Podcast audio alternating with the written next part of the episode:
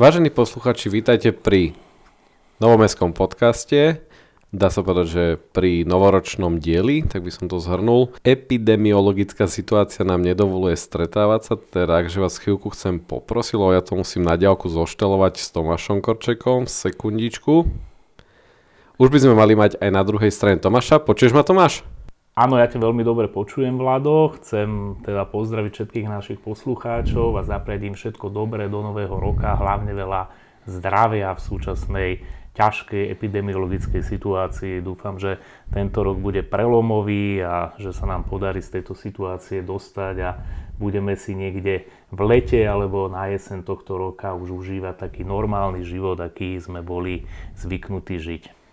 A dneska, vážení posluchači, bude taký trošku možno problém, lebo vždy, keď sme s Tomášom nahrávali podcast, tak sme mali pred sebou poznámky a teraz ani netuším, čo bude hovoriť a koľko mu to bude trvať. No ja mám pred sebou poznámky.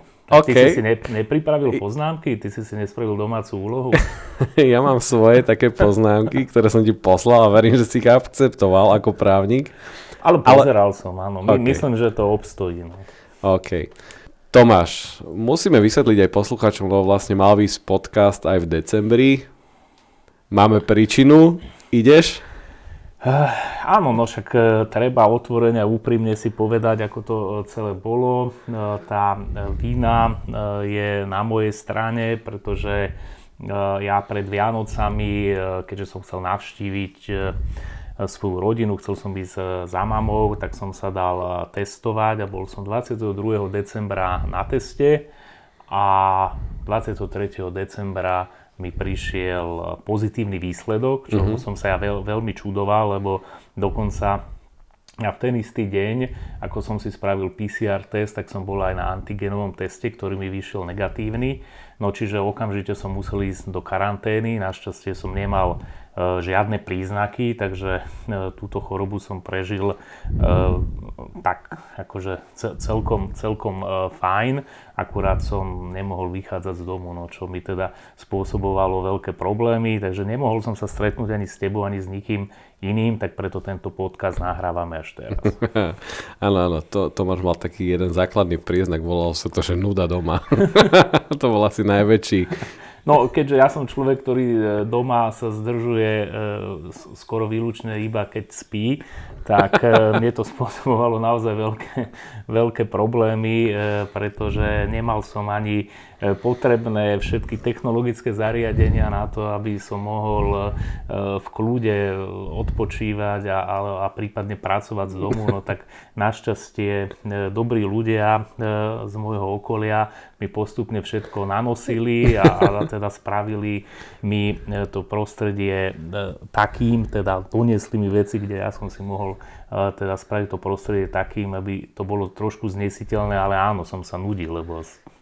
Jasné, ty proste musíš riešiť právne veci. A tak aj som riešil, ale nie tak úplne intenzívne, ale vieš, no začal som byť v karanténe, tak zistil som, že televízor mi nefunguje, lebo ja síce televízor mám, ale ho nepoužívam.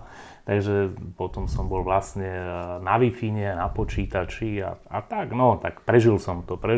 A, no, hlavne, že nemal som našťastie žiadne príznaky, takže z tohto pohľadu som mal oveľa šťastnejší priebeh ako tie prípady, ktoré počujeme či už v rádiu, alebo v televízii, alebo čítame o nich na internete. No, netreba to určite zľahčovať, však vidíme všetci, čo sa deje, aká je tá situácia. Tým, že my to nahrávame už aj teraz v januári, tak môžeme povedať, dneska sú traja králi a mám pocit, že celá Bratislava vybehla na Kamzik a na Kolibu.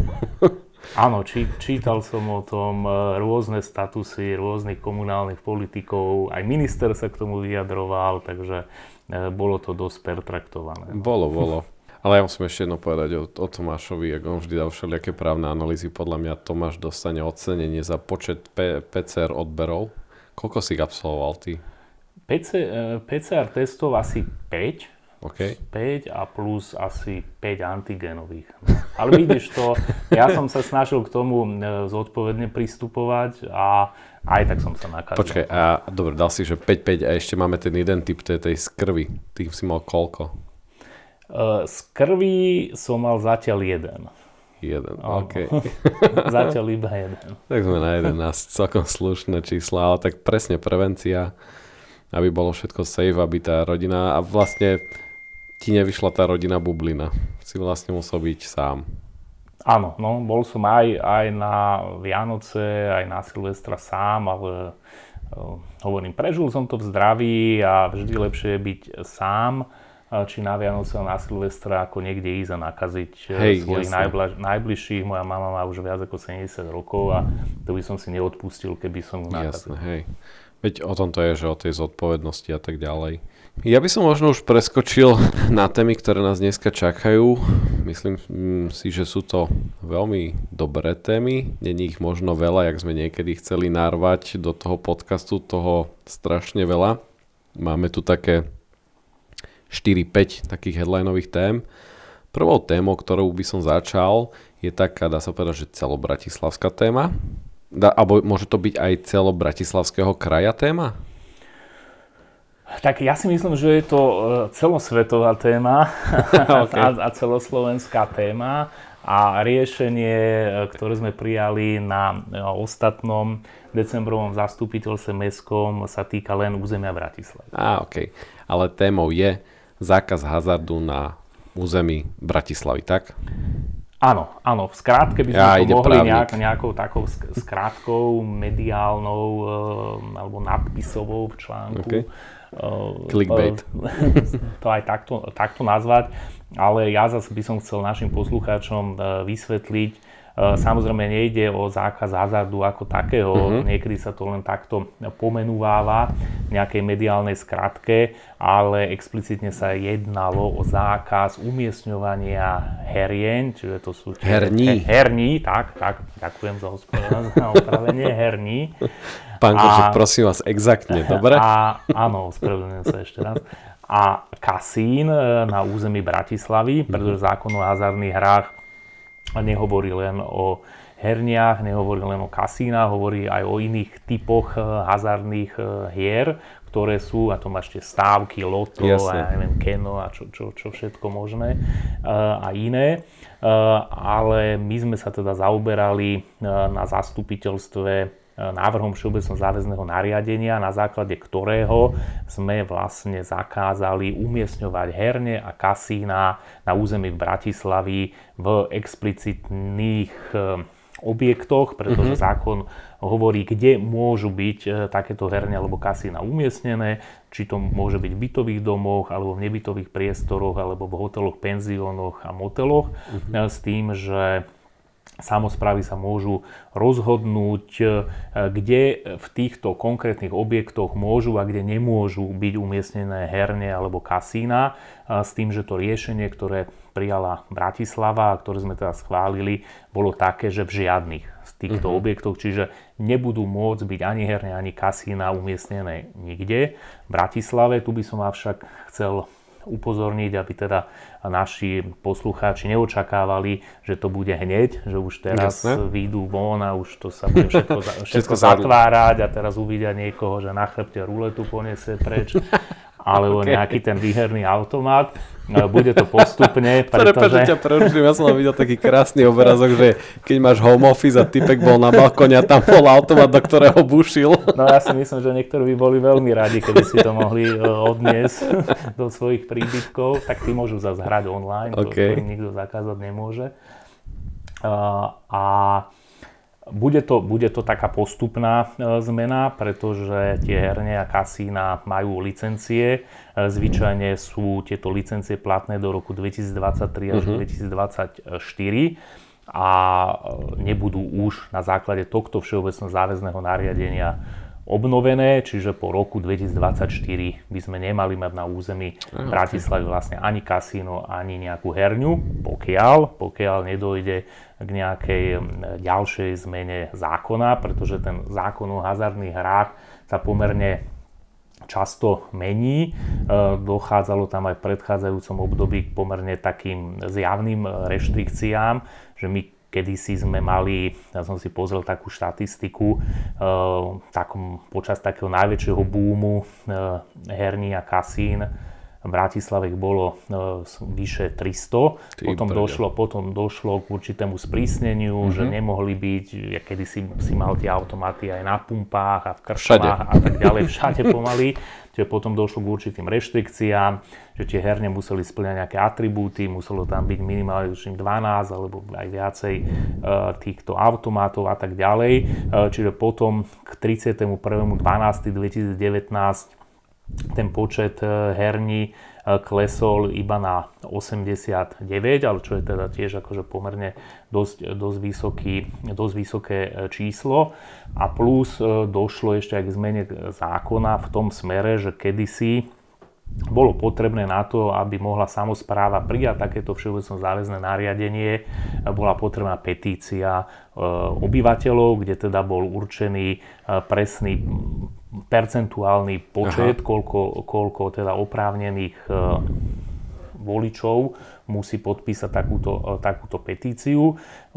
Možno si pamätáš, ešte v roku 2015 začal petičný výbor zbierať podpisy, nazbieral 136 000 podpisov, tam potom došlo k tomu, že časť tých hárkov zmizla, doteraz nikto nevie, akým spôsobom sa tie hárky z magistrátu vytratili.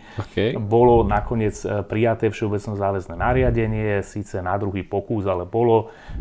Tá hazardná lobby, ako ja ich volám, si presadili teda na prokuratúre, že prokuratúra napadla toto všeobecné záväzné nariadenie z viacerých dôvodov, kde teda jednak to, že sa hlasovalo dvakrát, ale boli tam aj ďalšie veci, čo sa týka prípadného konfliktu záujmov vtedajšieho primátora, pána Nesrovnala, ktorý bol jednak aj primátorom a jednak bol aj na čele petičného výboru. Boli tam proste ešte ďalšie veci, ktoré vytýkali tomu VZN-ku a to napríklad to, že hlavné mesto vlastne neskontrolovalo tie skutočnosti, ktoré tam boli tvrdené, že dochádza k narúšaniu verejného poriadku. Čiže bolo to dosť komplikované.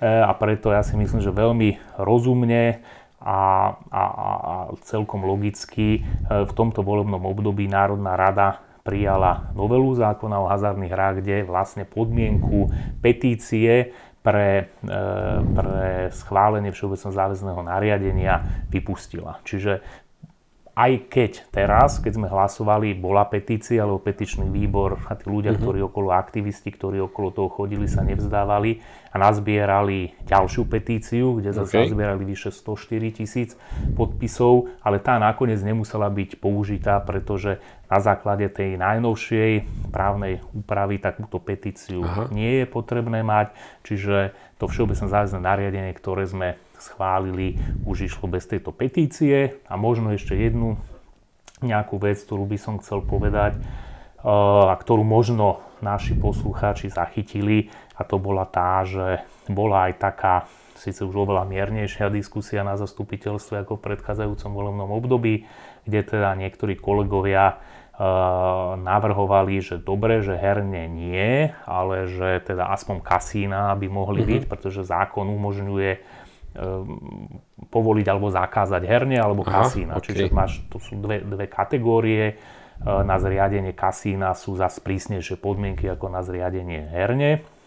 Avšak nepristúpilo sa k takémuto riešeniu, a to z dôvodu, že si myslím, že tá právna úprava je nedokonalá, pretože ak chceš teda kasína povoliť, napríklad len v hoteloch, lebo tá argumentácia kolegov bola taká, že však prečo by nemohlo byť v nejakom špičkovom hoteli pre turistov kasíno a tak, a sme máme Európskej únie a chodia sem turisti a tak, čo je, by som povedal, logická argumentácia, ale protiargumentácia bola taká, nedá sa to za súčasného právneho stavu spraviť, aby to bolo len v niektorých hoteloch, že povie, že dobre, bude to len 4-hviezdičkový alebo 5-hviezdičkový hotel. To by bola asi diskriminácia potom. Je jedna kategória v zákone, ktorú buď môžeš celú pripustiť alebo odmietnúť, a to sú hotely, motely, penzióny. No a vieš, hotel 5-hviezdičkový musí mať úplne iné atribúty, ktoré musí a podmienky, ktoré musí splňať, a niečo iné, nejaký 3-hviezdičkový hotel, alebo nebude aj penzión, kde proste, tam sú také minimálne požiadavky, že pokiaľ by sme k tomuto pristúpili, tak Taktiež som si pozrel takú štatistiku a takýchto vlastne ubytovacích zariadení, kategórie hotel, motelov, penzión je v súčasnosti okolo 100 v Bratislave. Že by sa nám veľmi ľahko mohlo stať, že niekde hore by boli nejaké také penziónové miestnosti a dole proste by bolo kasíno a boli by sme asi tam, kde sme teraz. Ešte, no. Áno, vieš čo, a nemyslím, že tam, kde sme teraz, ale... Zrazu by sme mali horšie. Z 500 kasín 100 kasín a zo 100 penziónov 500 penziónov. No, čiže je to vec na poslancov Národnej rady, to vlastne padlo aj v rozprave, že zatiaľ teda sa nepristúpilo k tomu, aby mohli byť kasína v hoteloch, moteloch a penziónoch, ale poslanci mali nejakú vôľu o tom možno diskutovať do budúcnosti. Mm-hmm. Keď bude právna úprava taká, že sa bude môcť potom exaktne povedať, aký ten hotel by mal byť v akej kategórii. Prípadne, ja zas osobne si myslím, že úplne najlepšie by bolo, keby mohla, dajme tomu, Bratislava dražiť 2-3 licencie na kasína, pretože... Na čo potrebuješ 20 alebo 30 kasín v Bratislave, aj keby to malo byť len 5 hviezdičkových alebo 4-hviezdičkových hotelov, tak asi by ich toľko nebolo. Ale na mesto s toľkatými obyvateľmi, ako je Bratislava, ja si myslím, že keby boli dražené licencie pre 2 alebo 3 kasína, ktoré by boli v meste a ktoré by naozaj nejakú saturovali potrebu z hľadiska cestovného ruchu, že to by stačilo a hlavne by mala Bratislava z toho príjem. No, to akože zaujímal ma aj ten príjem, ale možno taká otázka, prečo napríklad pri Bratislave není malé Las Vegas? Myslíš si, že aj s tým by bol problém, alebo bolo by to riešenie?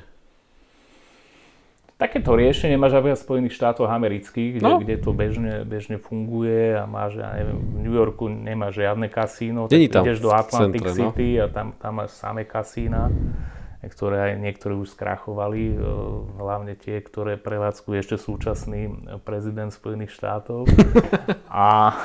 A sú rôzne prístupy, ale vlastne to je umožnené aj u nás, čiže lebo my aj keď sme toto prijali takéto všeobecné záväzné nariadenie, to neznamená, že nejaká obec pri Bratislave sa nemôže teraz transformovať. Nechcem menovať nejakú obec, ale tak vymyslím si Čataj, ktorý je tu kúsok, by si povedal, že teda my na tom nejak budeme zarábať a umožníme, aby vzniklo pri našej obci nejaké také veľké kasíno. Však neviem, či si aj pamätáš, že to bolo asi 10 rokov dozadu, boli vlastne takéto úvahy a nejaký veľký taký kasínový herný komplex zábavný mal vzniknúť pri Jarovciach. Aha, okej.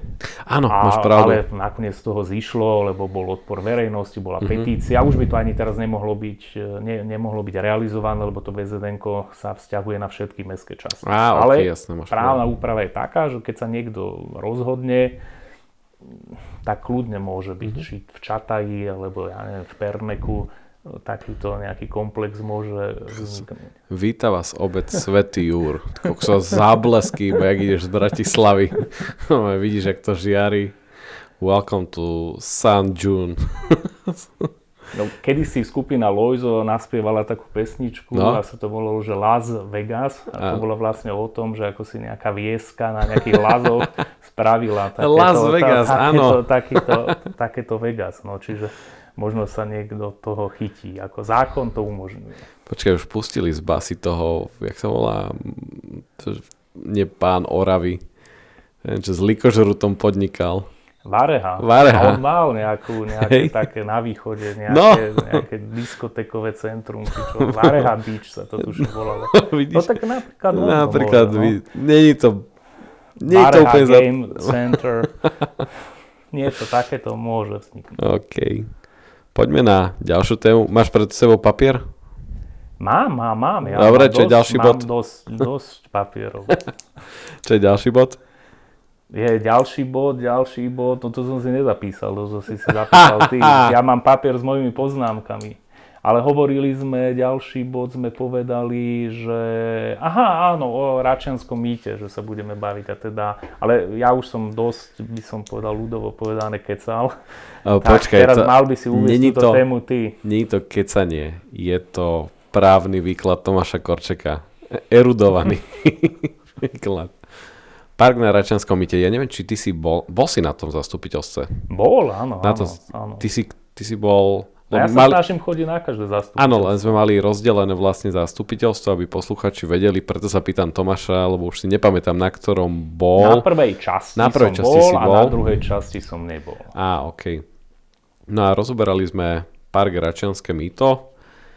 Bola to asi dosť divoká debata, kde vlastne prevládali také, nazval by som to aj dva ustalené názory, že vznikli také dva tábory.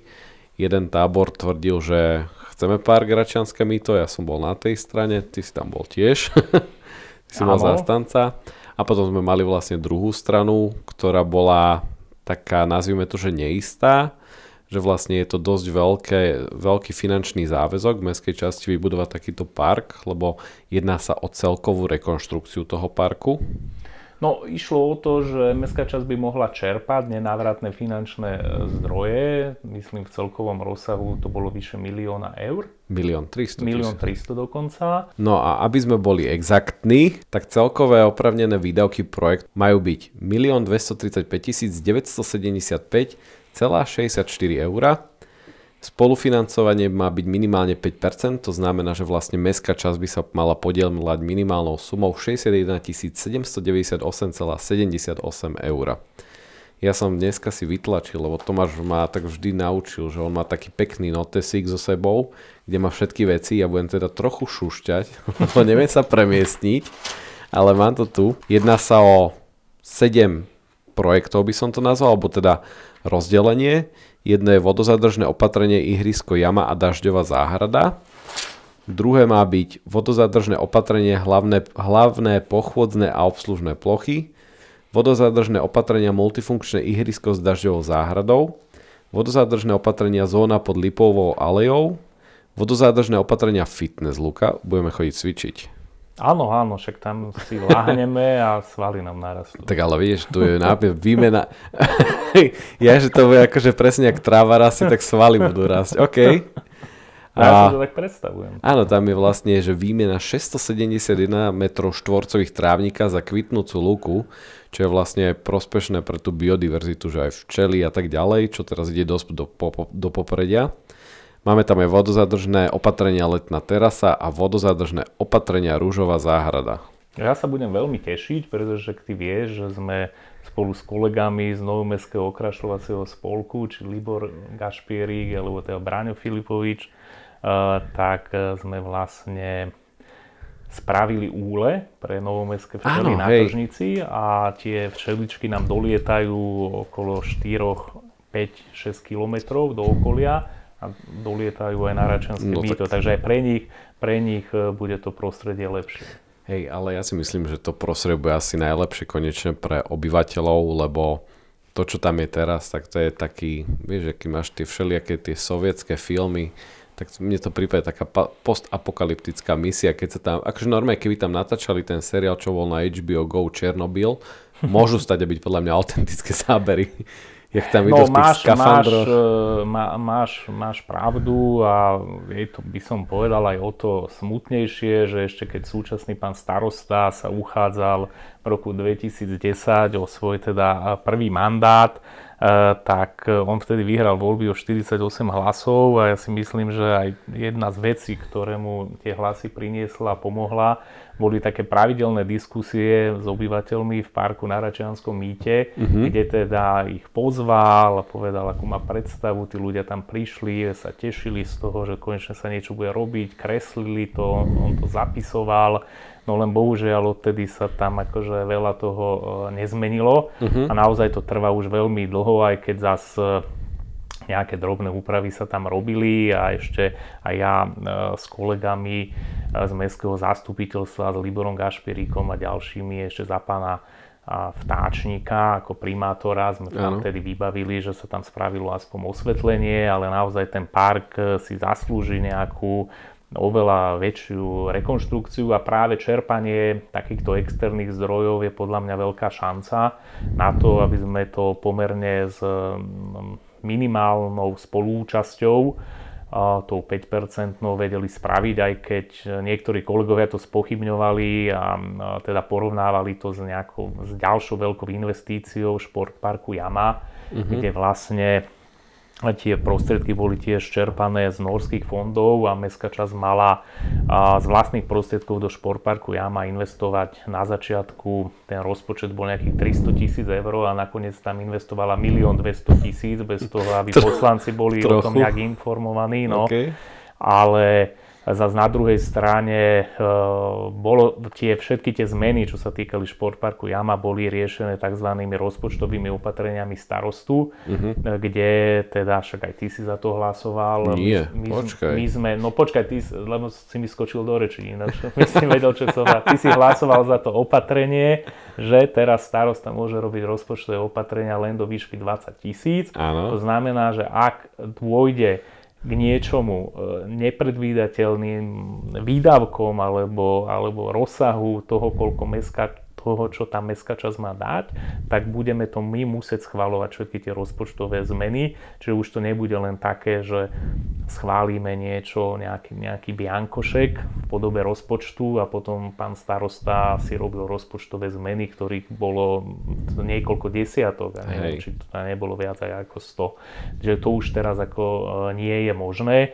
A toto bolo aj vysvetlené na tom zastupiteľstve, že kolegovia, ktorí teda sa toho obávali a zvyčajne sú teraz noví poslanci, tak ako aby vedeli, že ako ty.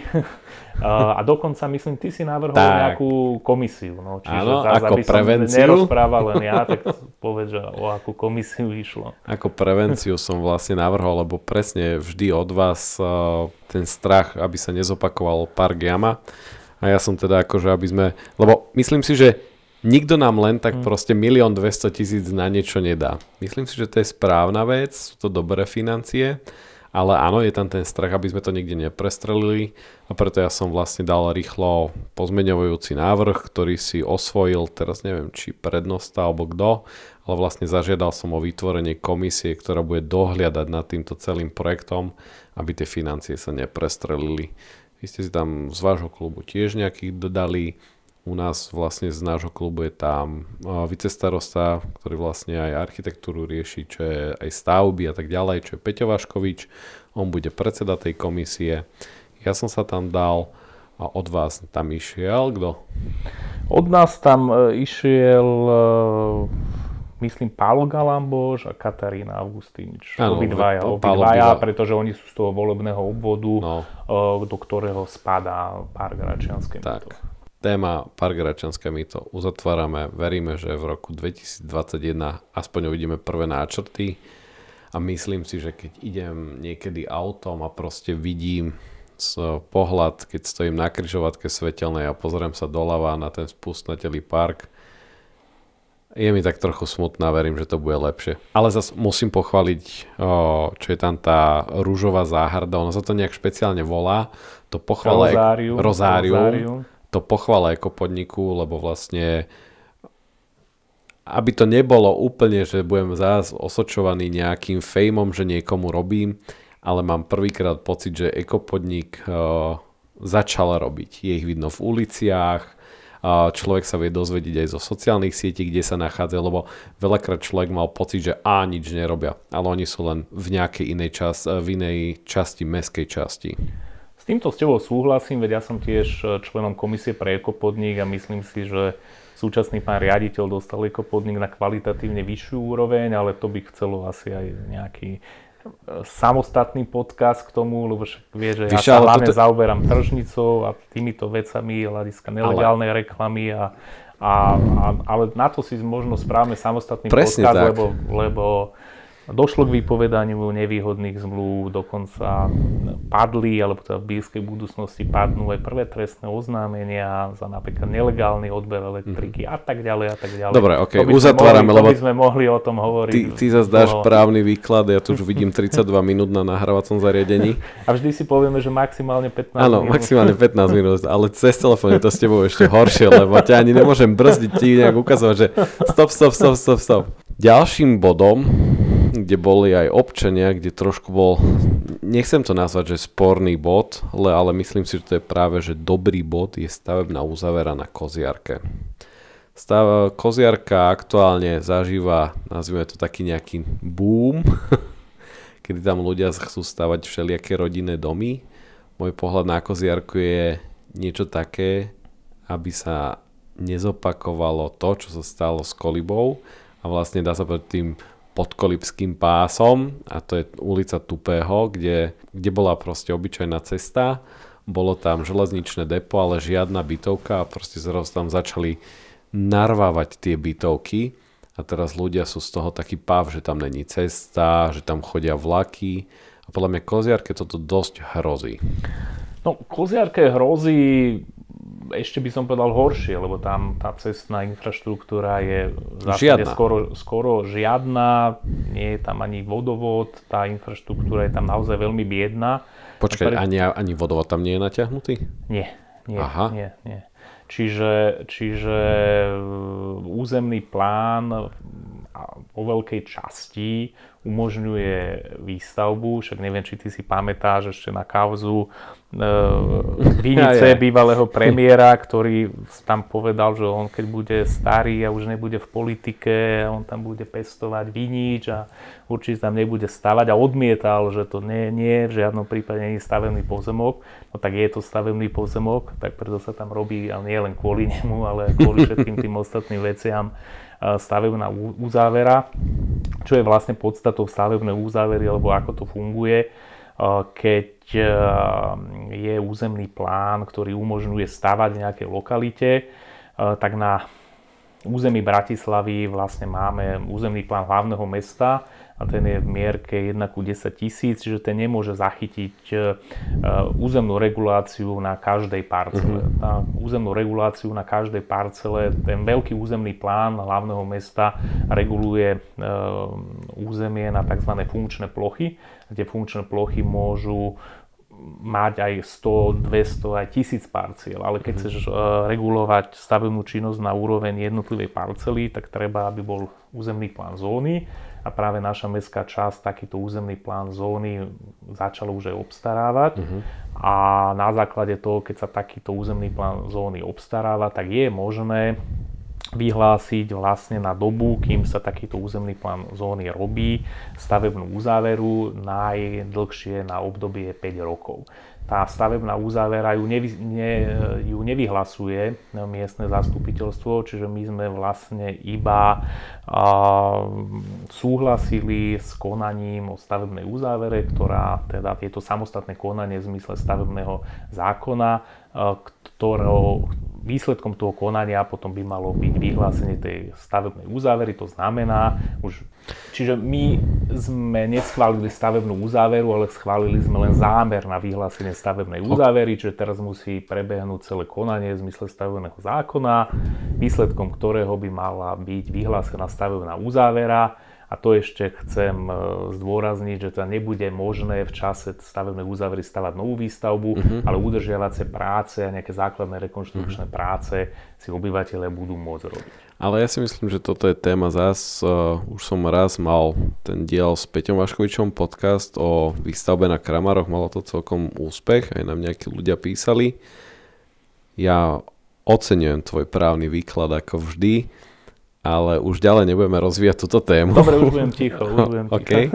A nejaký podcast, možno budúci mesiac by sme práve s Peťom Váškovičom sa skúsim spýtať, či si nájde nejak čas a či to budeme vedieť takto na diaľku spraviť a Peťo Váškovič nám to podľa mňa úplne dopodrobna vysvetlí.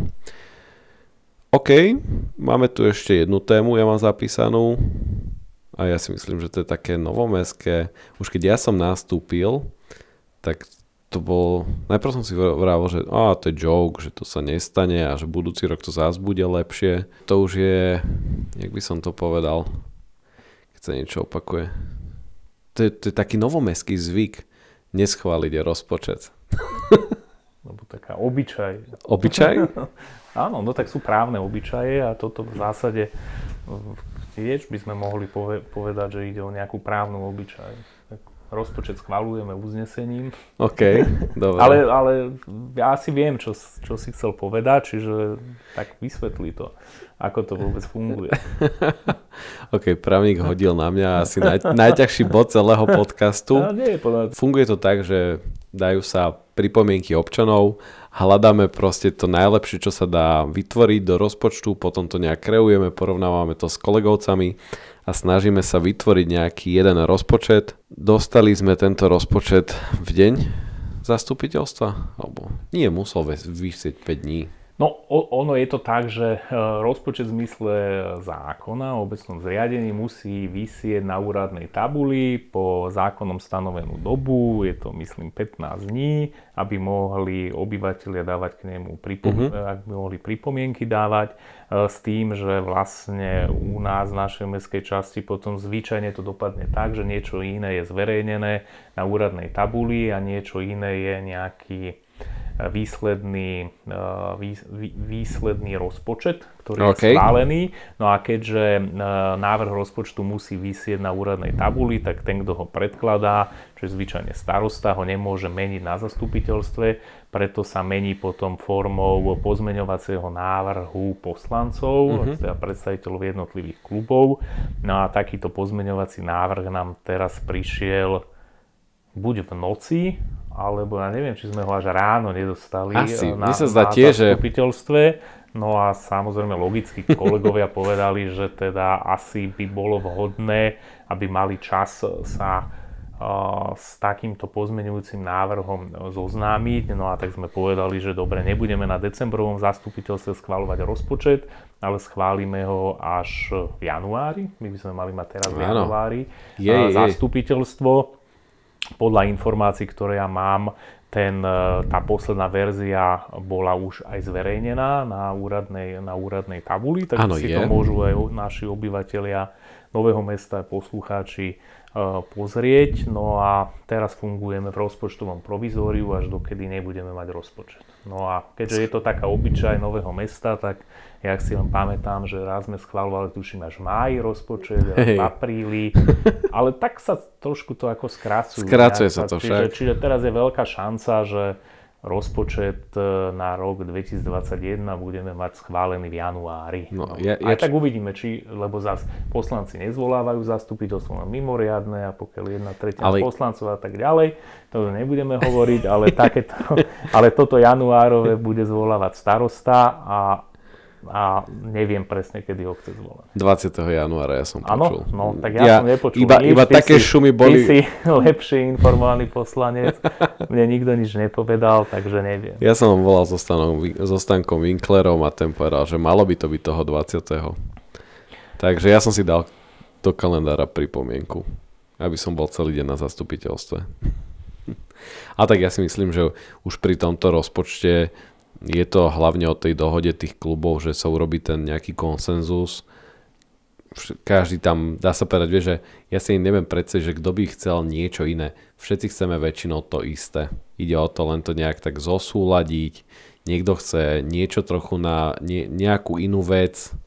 Bohužiaľ, rozpočtové prostriedky sú obmedzené, samozrejme nie je ich toľko, koľko by mestská časť potrebovala aj vzhľadom na súčasnú situáciu, ale áno, myslím si, že každý podnik nie je nejaký, proste je to len o tom, že čo väčšina poslancov považuje za prioritu v tom ktorom roku, lebo samozrejme tie požiadavky sú ďaleko vyššie od poslancov, ale teda aj od obyvateľov, ktorí sa obracajú na poslancov, ako je možné zrealizovať. OK. Dobre, ja by som už uzavrel tento podcast, lebo ja pozerám na čas a je to, Tomáš, že 42 minút nezostrihaného času. Myslím si, že už sme vyčerpali všetky tie najzaujímavejšie témy. Boli tam ešte možno nejaké ďalšie témy na to zastupiteľstvo. Ono to je dostupné aj na YouTube. Môžeme si dať iba zastupiteľstvo Bratislava Nové Mesto a ten dátum, kedy sa konalo. Chcel by som ja ešte, lebo dnes sa zdá, že Tomáš na začiatku želal, chcel by som vám zaželať šťastný nový rok. V tejto covid dobe asi prvé, čo sa má želať, je hlavne zdravie, šťastie, úspechy, láska. Nech je ten rok ešte lepší ako ten bývalý a hlavne nech sme zdraví a jak aj Tomáš povedal na začiatku, asi nech sa už zaočkujeme, lebo som videl nejakú anketu na Facebooku, ale som rád, že je to tak, že keď som pozeral tie čísla, tak to bolo niekde, že 2200 ľudí sa dá zaočkovať a 800 nie. Ale ja si myslím, že väčšina ľudí bude nakoniec zodpovedných a zaočkovať sa dajú, veď koniec koncov na celom svete už je niekoľko miliónov ľudí zaočkovaných a nezaznamenal by som vôbec nejaké smrteľné vedľajšie účinky vakcíny a proste tie vakcíny, áno, ako každý liek majú nejaké vedľajšie účinky, ale to je individuálne, na každého to ináč pôsobí, ale ja určite sa zaočkovať dám, aj keď teraz som prekonal COVID, čiže pravdepodobne budem mať aj nejaké protilátky, chcem sa ísť dať na ne testovať. No to môže byť 3 mesiace, môže byť safe. Malo by to tak byť, ale keďže som mal bezpríznakový priebeh, tak neviem, či to tak bude, čiže ja si budem musieť dávať pozor. A chcem ísť samozrejme na ten test a potom po určitom čase, však kým tá vakcína bude bežne dostupná pre bežných ľudí, tak to chvíľu potrvá, tak ja určite sa dám zaočkovať. Ja nápodobne. Ja si tiež myslím, že nedostanem žiadnu krivicu ani nič podobné. Keď to jeden vpich do ramena, tak snad to prežijem. Aj keď ja sa strašne bojím, Michal.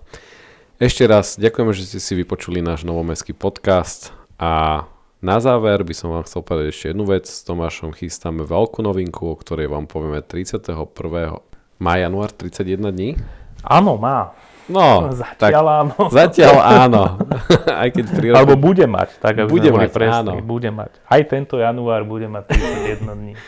A 31. chystáme takú veľkú zmenu aj v tomto podcaste. Verím, že sa vám bude páčiť.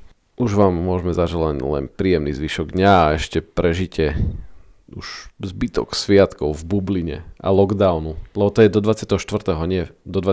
januára vyhlásený, nie? Zatiaľ. 24. januára, uvidíme, čo bude po 24. januári. No ale v celej Európe je tá situácia taká, ako je. No tak čo nám už len ostáva, len to v zdraví prežiť. Tak, správne si povedal, v zdraví prežiť. Ďakujem, majte sa, príjemný zvyšok dňa, večera, hoci kde nás počúvate, auto, MHDčka, len tak pešo v parku Jama alebo hoci kde. Taktiež prajem príjemný zvyšok dňa, či rána, obedu alebo večera. Budeme sa ešte tento mesiac počuť.